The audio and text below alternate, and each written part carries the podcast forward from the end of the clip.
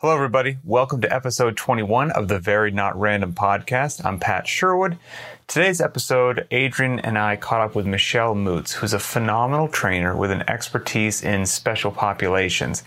We had so much great content, and the discussion went so long that we had to break it up into two parts. So, this is part one. Enjoy, and when it ends, even if it seems abrupt, don't worry come back next week for episode 22, and you'll be able to hear the conclusion of our interview with Michelle Moots. Michelle Moots, welcome to the show. Thank you. I am beyond excited to be here with you both fine gentlemen that I haven't uh, seen in a while. yeah, it's gonna be it's gonna be a good time. It, we'd like to just dive right into these things. So I'm gonna dive right in. Dive away. I, I no wanted fluff. to ha- no fluff. I wanted to have you on the show as soon as possible because you're not only a profoundly, you know, capable trainer in your own right, but you have some experience with a segment of the population that I think personally is extremely rewarding to work with, but potentially really intimidating. And mm-hmm. there's not a good amount of information out there. And and I would categorize those folks as we're talking about obese people, uh, elderly people, people that have interesting um, uh, circumstances such as the chronically ill, profoundly frail, uh, neglected by a lot of fitness communities, if you will. And when I was dabbling in that arena, that the term that we decided to use was underserved. But then I, I heard that that maybe wasn't what we wanted to say anymore. So how, if a, a gym or, you know, if we're trying to come up with a title for this podcast, how do you encapsulate this segment of the earth that we're trying to help out here? The earth. Um, underserved did not go over well. You are correct. so uh, that was more them that gave me that guidance that they didn't okay. love that. But, All right. Um, we kind of went more into special populations that okay. just encompassed kind of the whole uh, arena of populations that you just mentioned. So did I leave any that's out? Really how I reference it. I don't think so. I think um, that's a that's a pretty big list that you just went yeah. through, and I think it well, encompasses a huge majority of people. Well, I was just going to point that out. That I think that's the interesting part about discussing populations like this is that you think about the average gym owner or trainer, and I think in their mind, the person that they're catering towards, they don't understand sometimes that that is actually the minority. It's the minority of oh, people oh, yeah. within our society that actually care about their health and have yeah. cared about their health for a long time mm-hmm. and get on it when they're young and stay on it. I mean, that's the person that's that's unfortunately in the minority. And so I, I think if you look at the totality of a any society on earth, the the vast majority are people that aren't as interested, and then that comes around later in life to have this compounding effect that's problematic. So, a hundred percent agree with that. I, I would tell you, having obviously coached on both sides of that. The people that would walk into a CrossFit gym are are not the people that you just listed, are not the people that we were really focused on. Right. And it was um, an eye opening experience for me to realize, oh wait, you wouldn't just walk, walk in here and right. for multiple reasons, whether that was they had underlying things that they were working through and were too sick, frankly, to get there, or had had such negative experiences in their hmm. previous mm. attempts to ever do anything like that that they had kind of written it off. You're, so we had both. You're going exactly someplace that I want to go, which is fantastic. But before we even get there, yeah, act for one second, Michelle, that you're not a humble person, that you love to talk about yourself and you love to brag. Boz and I could chat about this topic, but we couldn't chat about it with anywhere near the depth of knowledge that you have. That's why we brought you on. So, for people who aren't familiar with you, give a bit of your background, your credentials, and your experience with this population of people. Uh, okay, background um, physical therapist by trade. And I did that for about 13 years prior to starting CrossFit. Um, started CrossFit in 2004 with Greg at the original gym, and that was it. I just was hooked from the minute I started. And literally three months after that, came home and told my husband I was going to quit my job and become a full time coach. awesome. That conversation was really fun. um, but it all seemed to work out. So, um, yeah, so I coached for quite a few years and then um, started on seminar staff. And the rest is kind of history with that. Well, so, and hold on, I, I don't want to toot your horn for you a little bit, but I mean, let's just not gloss over that almost, you know, 18 year period. You remember at the original gym. That's no small thing. I mean, that's a very small yep. group of people now when you look at the global CrossFit community. Um, yeah. So obviously that, that, was a big. That just means you know, I'm old, but yes. Well, so, sure, yes. but uh, and then you um, helped to kind of carry the torch of that forward, right, for some time as well, uh, coaching and and being a part of kind of the the Santa Cruz. Um, mm-hmm. I don't know what you call it, the explosion there, where where you know you kind of had the original gym shut down, and then a few gyms grew out of that, uh, and so you were in that scene for quite a long time. Um, you know, so tons of coaching with the regular CrossFit kind of population, and then growing into this uh, population of people that um, were less likely to step into the gym. And I do think that it's it's really important when we're talking about coaching in general, but but this this group um, for people to just have the sense of gravity of how long you've been in the mix. I do think that's really really important. You know, this is a this is a craft that you've been developing for decades now, if you include your um, physical therapy training and all that. So this is you know, no small amount of pragmatic mm-hmm. lessons learned in the trenches type of information. And uh, I, I, think that sometimes, you know, Pat and I talk about it in the Instagram world and social media landscape of today, these big flashy uh, things tend to grab people's attention, but the real world experience of doing this stuff day in and day out for decades seems to carry less weight. And I'm not going to let that one fly by. So just want to highlight Appreciate how that. much the world of experience that. that. you've got. Yeah. And, yeah. And I also, think in our community on seminar stuff, that's so prevalent that I, I, yeah. we just sometimes, you're right, probably let that go a little bit unnoticed, but, but also sure. the, the amount of experience with this special population. So, for example, yep. maybe somebody running a you always run the risk of offending somebody with a term that you use at a normal affiliate, right? Maybe they have somebody who's, you know, in their 70s or obese or whatnot, uh, a couple clients out of their yeah. entire community. So it's yeah. it's a smaller number. So for everybody at home, give them a sense of this program that you helped grow at CrossFit that, that was everyone in there was a member of the special population, every single solitary athlete. How many started and how big was that number at the end?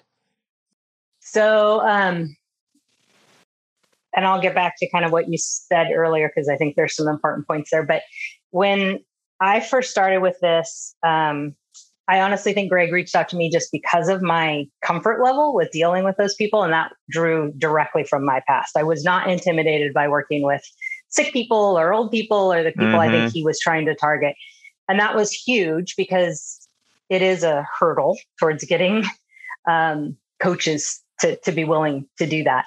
When I started the program in February, started, came into the program in February of 2018, there was about 15 members at that point that were showing up on a consistent basis. Okay. Those were divided into two groups. They had a group of um, those at the time were called underserved. So it was um, chronic disease, uh, gastric bypass patients, a couple cardiac patients, stroke patients, you named it. They put it in that category. And then we had a seniors class, which was way smaller. And the focus of that group was teaching people how to get up and off the ground. So there was a lot more. When I first entered into it, it was the majority of the time was spent on a Dollamur mat, teaching kind of basic, hey, if you fall at home, here's how you deal with that. Now, what's so interesting to me about this is you mentioned earlier that these are the people that are, you know, they've either had a bad experience at a gym in the past, maybe not necessarily a CrossFit gym, but just, you know, going to the gym as an institution is kind of intimidating, as it can be for anybody. Uh, and and so it's hard to kind of get this group of people in the door.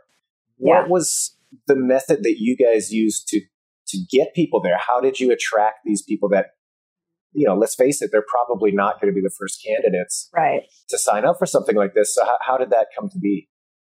So the original group that started there, um, I was not involved with the the start of that, but that was basically an email campaign put out through um, Next Door Neighbor in the area of Scotts Valley to try to get some information about what the program was and who we were looking for or who they were looking for at the time. And then there was also a social media blast, Facebook, other things that they kind of put out there and said, hey, if you're the least likely person to go to a CrossFit gym, this is a free program, no risk to you, just show up and we'll take care of the rest. And they got a few bites off that. I got to be honest with you. I think the initial thing was we're going to limit the, the number here. So first come, first mm-hmm. serve, make it enticing to those people to, to come in the door. And um, I think originally there was six people that showed up. By the time I got there, again, there was probably closer to 12 to 15. Uh, I honestly took the approach of what I think has always been the methodology of CrossFit, and that is if you do a really good job, every one of those people knows 10 people. And mm-hmm. it was word of mouth. And we didn't do anything outside of that other than change these people's lives and realize wow. that they all had friends. And it, uh, in all honesty, blew my mind how fast it grew. I think was, initially those first maybe six or so people were also, uh, you know, regular, you know, CrossFitters in their 30s or 40s saw that social media blast and they're like, Mom and Dad, I mm-hmm. just found where you're going to go. Get, yeah. get your butt in there. Some of it was, some of it was, um, some of it was people who I think were at such a low point in their life mm. that they had nothing to lose at that point, honestly. And that was just, well, why not? I'm there, I'm not putting out any money, which could have backfired, I think, in, in retrospect, but it didn't. And I think I'm not sure you would have ever gotten them in the door if this was a program that they didn't understand the value of. Um, but it went from that initial group, very small group. By the time the program ended, we had 298 members. Oh wow! I, I, didn't realize it was that. Yeah, yeah.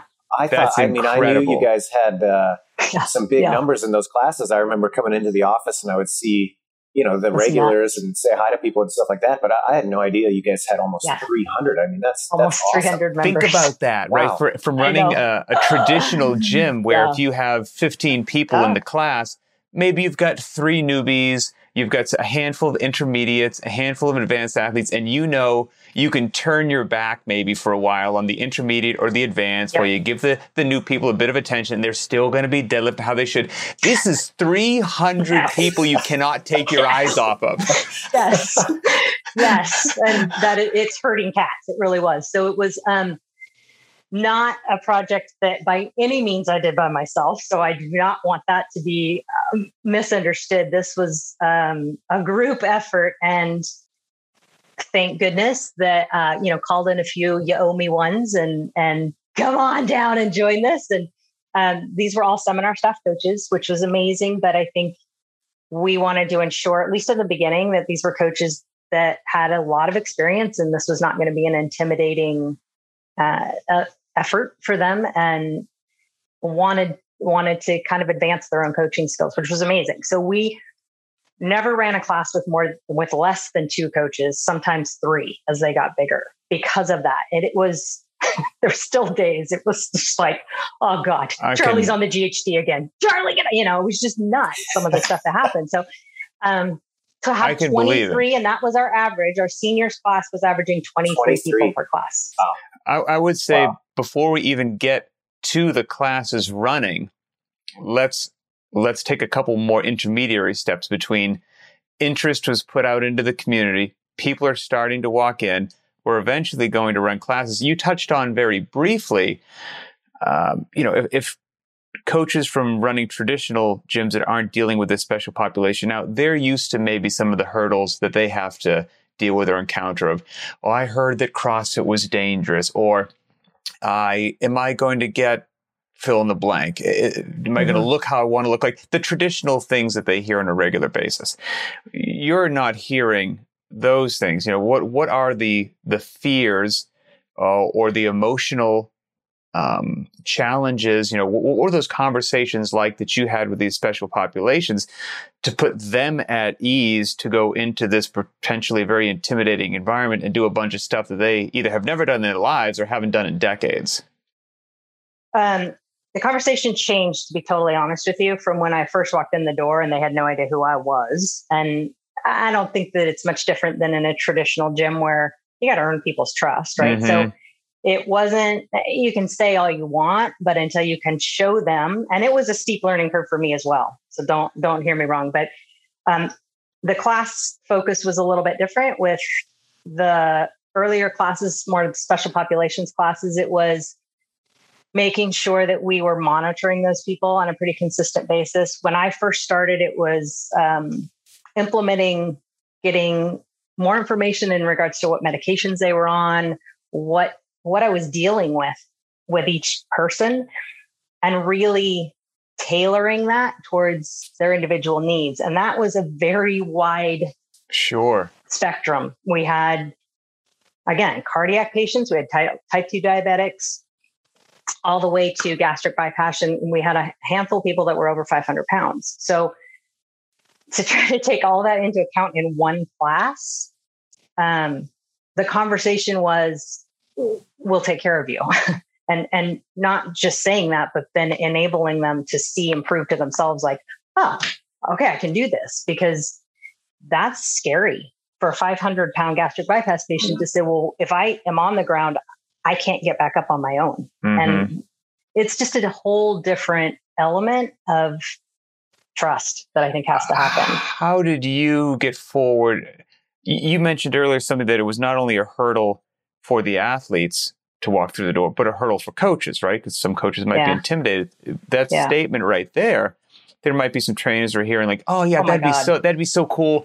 I'm going to help some older folks and heavy folks, and then yeah. somebody walks in, they go, just you know, here's my list of surgeries. I've had cardiac arrest. I'm on these medications. They're like, whoa, whoa, whoa. I don't even know where to start. So how did you or your training staff get comfortable and familiar, um, you know, or confident enough, I should say, to handle those things and not be like, uh, I have no clue where to even start with you or, or what I can do that's appropriate.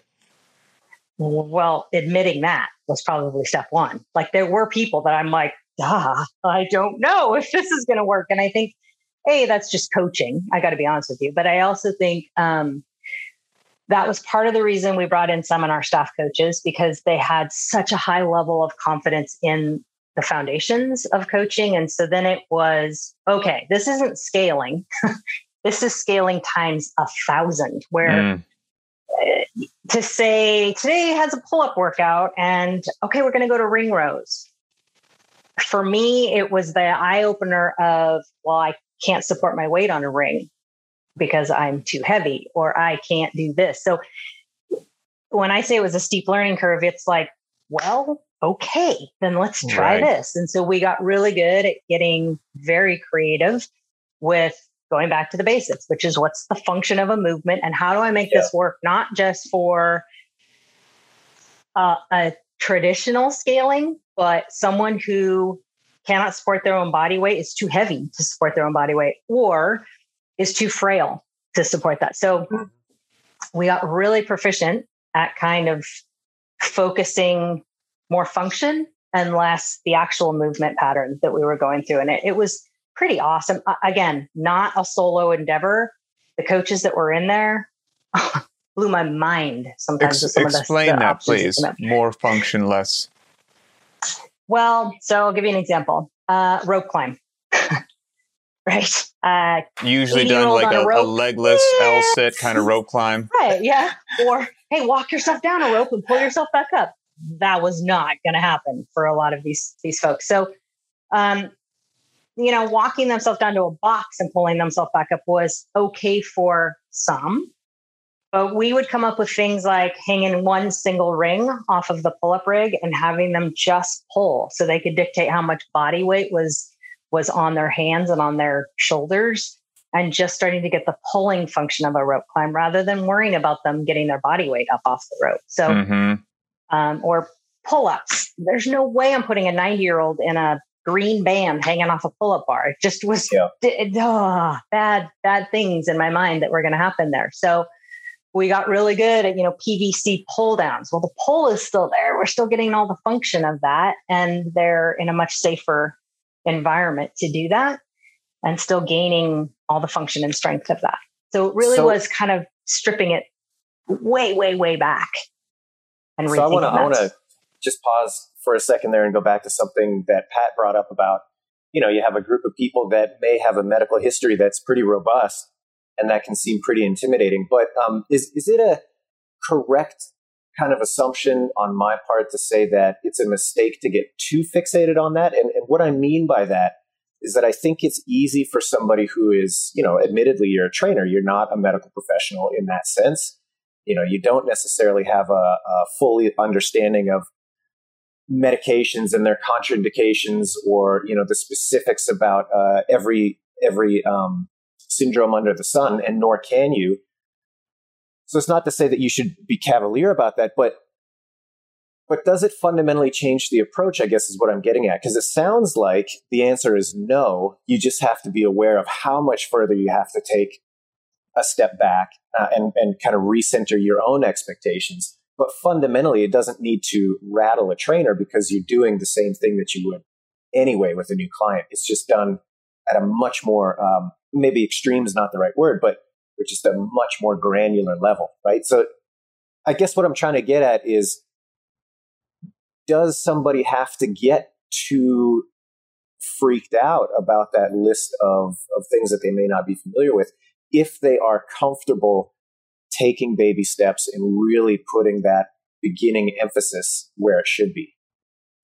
No, and I think that was one of the things that I learned is um, I would say your best coaches are doing that anyway. And, and to me, this was really just pay attention. Just pay attention to what's going on and don't overscale because just like anyone else, right? If we're if we're limiting their ability to try things and do things, then you're also limiting the results that they're going to get from the program. And so it became kind of this I don't know if I can do that. I don't either. Let's try. Mm. And and um that's where the trust piece came in, where they probably would not have been as willing to work with us in the beginning. But as their successes grew and we were exposing them to more things and not babying them too much, oh my gosh, it was amazing. I, I just, and amazing in regards to, you know, take the successes you see in a traditional gym where someone gets their first rope climber, their first pull up, and it's cool to watch that. This was like basic things that I think most people take for granted. Hey, you know, just to, to be able to jump on a plate and I vividly remember one of the women there crying and saying, It's the first time both my feet have been off the ground in 10 years. And I thought, I mean, you right. just, that's the stuff I think it, it just gets kind of brushed under the rug or forgotten that, that, like you said, Boz, it, a lot of people walk in the gym that are so far past where these people might ever get that let's just go back to those small wins that are hugely profound within their life and and not overshadow that stuff. But if i never asked them to do that if i if i said oh my god the risk was too high and i'm never going to go there those successes would never happen and that was um scary at times i'm not going to lie yeah. there's points when you're like oh boy okay all hands on deck i don't know how this is going to go down but it was awesome life changing for me. I will say that it was. Um, yeah. It gave me a true sense of what it meant to say. I think we kind of throw that term like we're changing people's lives, and and we are. But within a traditional gym setting, I think you're improving the quality of someone's life. Right. Within this setting, I truly think we were actually saving their lives. Mm-hmm. Like there was people wow. that it was it was just amazing to watch that that progress happen. So I don't know, gave me a much different perspective yeah. on that. So from the from the trainer's perspective, what what I hear in that statement that you made a little earlier on, and I think this is really important for people that want to reach out to these groups of people and bring them into their gym and that sort of thing, is that you don't have to know it all. And if you come into it thinking that you know it all and that you're just going to like execute this program and you've already got it figured out, that's the mistake. Oh, God, There's yeah. no mistake in coming in and saying, I'm not quite sure, but I have a, an idea of where I want to start, but I'm just going to play that one out. We're going to be really, really attentive and see how it actually comes to pass. And mm-hmm. if it's a little bit too much, then we're going to take it down. And if it's not, we're going to take it forward a little bit. But it's not having this set expectation that you already know the outcome. That seems to be the most important thing that I took Absolutely. away from your statement. Yeah. And, and, you know, paralysis by analysis is is very real within that vein because yeah. it was too many coaches overthinking that they had to have some expertise within this and and it really isn't you're exactly right i think it's you have to be willing and you have yeah. to be present within that but that's it and um uh, the amount of learning that i think happens on both sides even from the most experienced level of coaching was great. It was awesome. And that's where that community, I think, got incredibly strong was that we were learning alongside of them. And it was, hey, here you go. We're going to just experiment with this and try it. And if it works, great. Then we have this really cool new scale that we can share with people. And if yeah. not, well, nothing ventured, right? So it was always, um, we were always very open about that. And I think it built, it humanized us for sure that we don't have all the answers. We don't know all of this who knows? And the bond that I think grew through that was mm. pretty spectacular. So it's like an so. ethos of exploration. Uh, Absolutely. Which I love that. And I think that's so cool. And, yeah. and what a I mean, treat it, for. Yeah. Well, I was just going to say, what a treat for trainers like yourself with so much experience. And I know a lot of the people that you brought into that program were also, I mean, they were super coaches. You know, they've been around for yeah. a long time, coaching in a lot of different realms. And and how cool to be able to immerse yourself into a new challenge and continue to learn from that. I mean, that's that's rare. So that's very oh. cool on both both ends. You know, yeah. I'm getting ahead Amazing of myself here. Uh, so I want, I want to circle back to a question I have, but but you guys just led me somewhere I want to talk about for a sec, which is we say that one of the big important parts of the magic behind CrossFit is the community, right?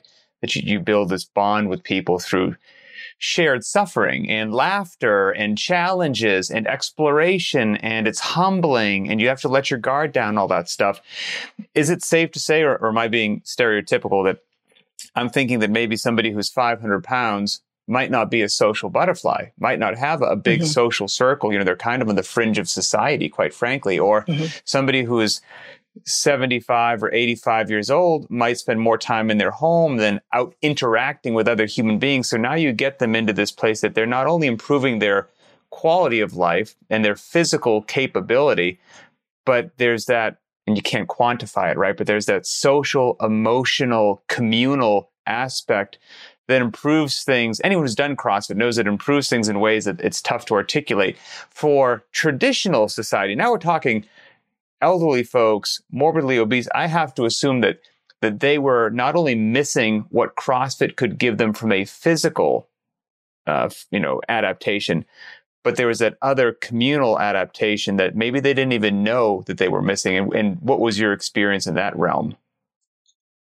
So two two part in regards to that. Um, I think one of the things that I came into this program thinking, and was that within the traditional gym setting, and you kind of touched on this earlier, you might have one or two seniors in a class, maybe someone who's overweight in a class, but it's not your predominant population. Mm-hmm. And the assumption was always that, hey, let's fold them in. We're one big community, all, all everyone together, right? Mm-hmm. Not that that's wrong. I just don't know that it's appropriate in every situation. And so, one of the initial feedback points that I kept hearing from these groups was, thank you. Thank you for just making this a class that is just my peers, my peers, whether okay. that was seniors that wanted to work out with other seniors who were at the same in the same place in life and had more in common um, or someone who could understand the struggles that they were going through in a more special populations class. So while i don't think it's necessarily a mistake within a traditional gym setting to fold those people in i just don't think everyone's going to embrace that. And i never asked I never walked up to Charlie, who's 90, and said, Do you mind being in the class with the 30 year olds? Mm-hmm. I think if I would have just asked them, I might have gotten an answer that I wasn't expecting versus this group that was very adamant that that was part of the reason they came back. Was if they could look around the room and go, These are my people. this is awesome. And it did create their own community. Now, where that became incredibly evident as far as the social piece was when we had to shut down for COVID.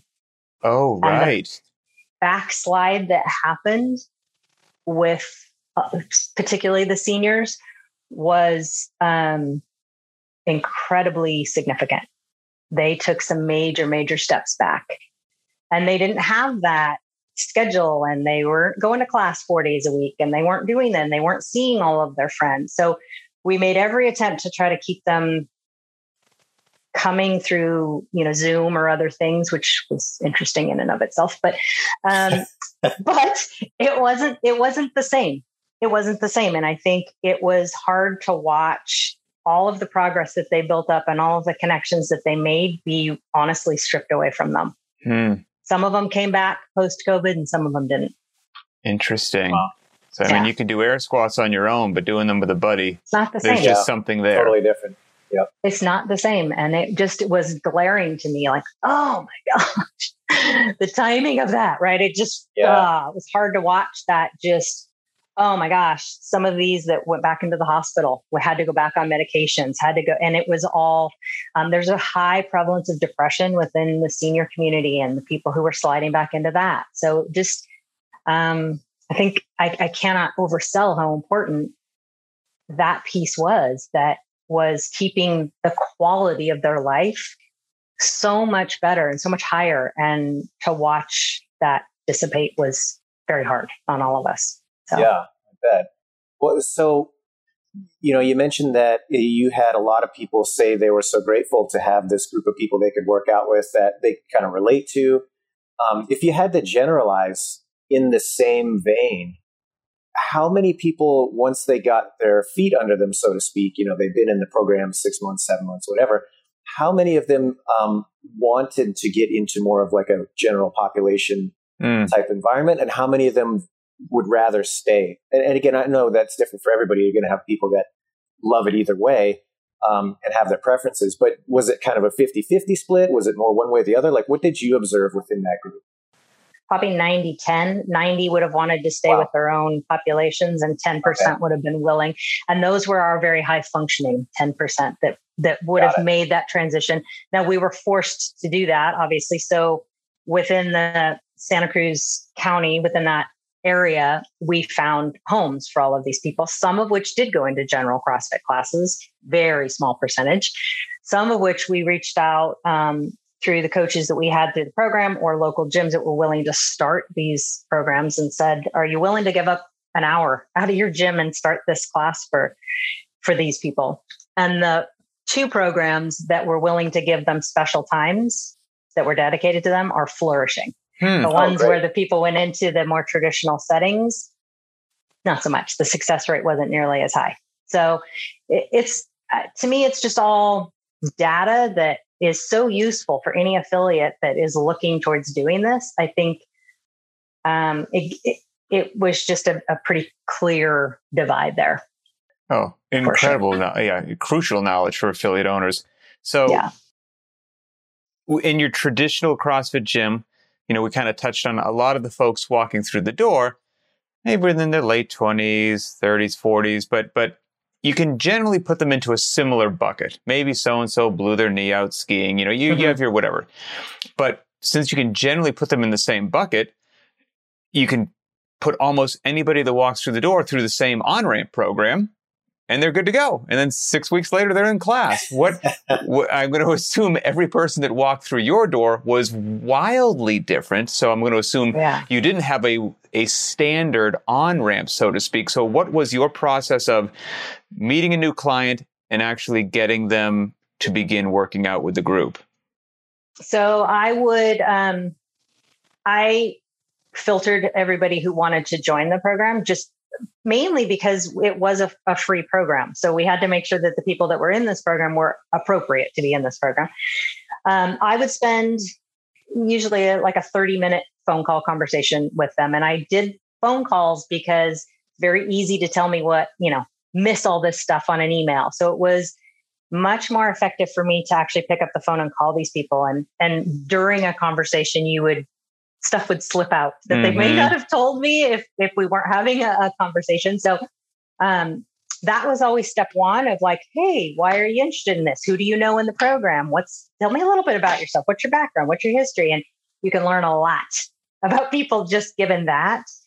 Their first, and it, and it was a lot of uh, you're going to be okay conversations where they were they're scared, they're petrified. So um, making their initial experiences really positive was huge. And that was um, ensuring them that they were going to have one person that was looking out for them. So we would mm. have one coach that was assigned to any new person in a class, and they were there by their side through that whole thing. So rather than doing a formal on ramp, because of the level of the class and kind of the focus of that class, everyone was scaled. I I honestly cannot think of one workout that anyone did RX.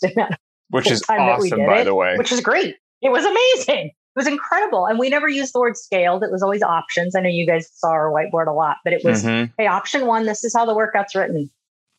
I don't expect one of you to do that. So let's talk about option two, which is a little bit more of the traditional scaling. And option three might be, hey, we're taking it down 10 notches. And then if we need option four, great, we'll do it as we as we go through it. And and it was they knew that going in. So any new person walking in was had someone standing right next to them, like, okay, this is what we mean by a thruster. This is what we mean by blah blah blah. And I had always briefed the coaches like, here's what's going on with this person. So look for A, B, and C. Here's the meds yeah. they're on. Look for this, this, and this. Here's their underlying conditions, whatever was happening. And it became, they kind of got the sense of, oh, this is different. This is different than what I've heard about this. So it was kind of a win-win for for everybody. Uh, you you mentioned the new person comes in, you've got one person just giving them their full attention. So let's talk about that for mm-hmm. a sec. Of traditional trainer to class size might be one trainer running a class of 15 people. And of course, it varies depending upon the, the level of proficiency of the trainers, how many folks they're competent with. Now we're not in your traditional, we're dealing with special populations. What was, what did you start at and what did you maybe you shake out? And I realize you had amazing trainers, but what was the ratio of how many people could be in a class and how many trainers you would like to have there? Um, I kind of approached it with like a one to seven. And okay and it worked out pretty well with some of the people that had been there a little bit longer. Um, you could take your eyes off them for for a, a little bit longer duration, but but uh, don't get fooled into that for too too long.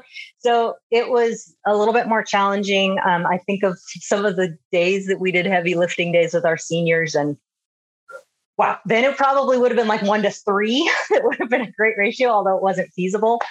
But um, that was always kind of in the back of my mind. Like that was a good with our experience group, like five to seven people that you could keep your eyes on. Now, if we knew we had more than one new person um, coming into a class to start, then I would always pull in an extra coach for those days. To maybe they were yeah. focused on those two new people, but it wasn't like, hey, we're going to throw you in with the general population quite yet. So um, yeah, it, it definitely. You, you might have just said something that could potentially Uh-oh. terrify or scare the uninitiated, well, right? Pat, before oh, you get ahead, to that, because I because I do think we should talk about that, and uh, I, I, I think you're absolutely right. Let's give that the, the time and attention it's okay. due. But but as a follow up to this idea of like trainer ratios and stuff like this, I've got, I've got a question, and I'm I'm going to try not to lead the witness too much with this because I know how I feel about it, Michelle. But so I'm going to be blunt. Are younger trainers ill suited for this work? um, gosh, that's a that's a no. I think that's a generalization. I would say. Okay. I would say anybody, because we actually pulled in some younger trainers, some local trainers, and them working alongside us to try to give them some exposure to this. Um, I think anybody who's willing to learn can learn this. I, I, I, wouldn't put an age demographic on it. I wouldn't put any any kind of boundaries on that other than you better be humble you better be really really patient mm-hmm. really really patient and you cannot walk into this the biggest mistake i see with some of the younger trainers is thinking that intensity is the end all be all and that is not the end Got all it. be all with this group what it was oh my god just keep them safe and get them to understand get them to show up that mm-hmm. was that was the goal. The rest of it will just kind of take care of itself. Get them to walk in the door.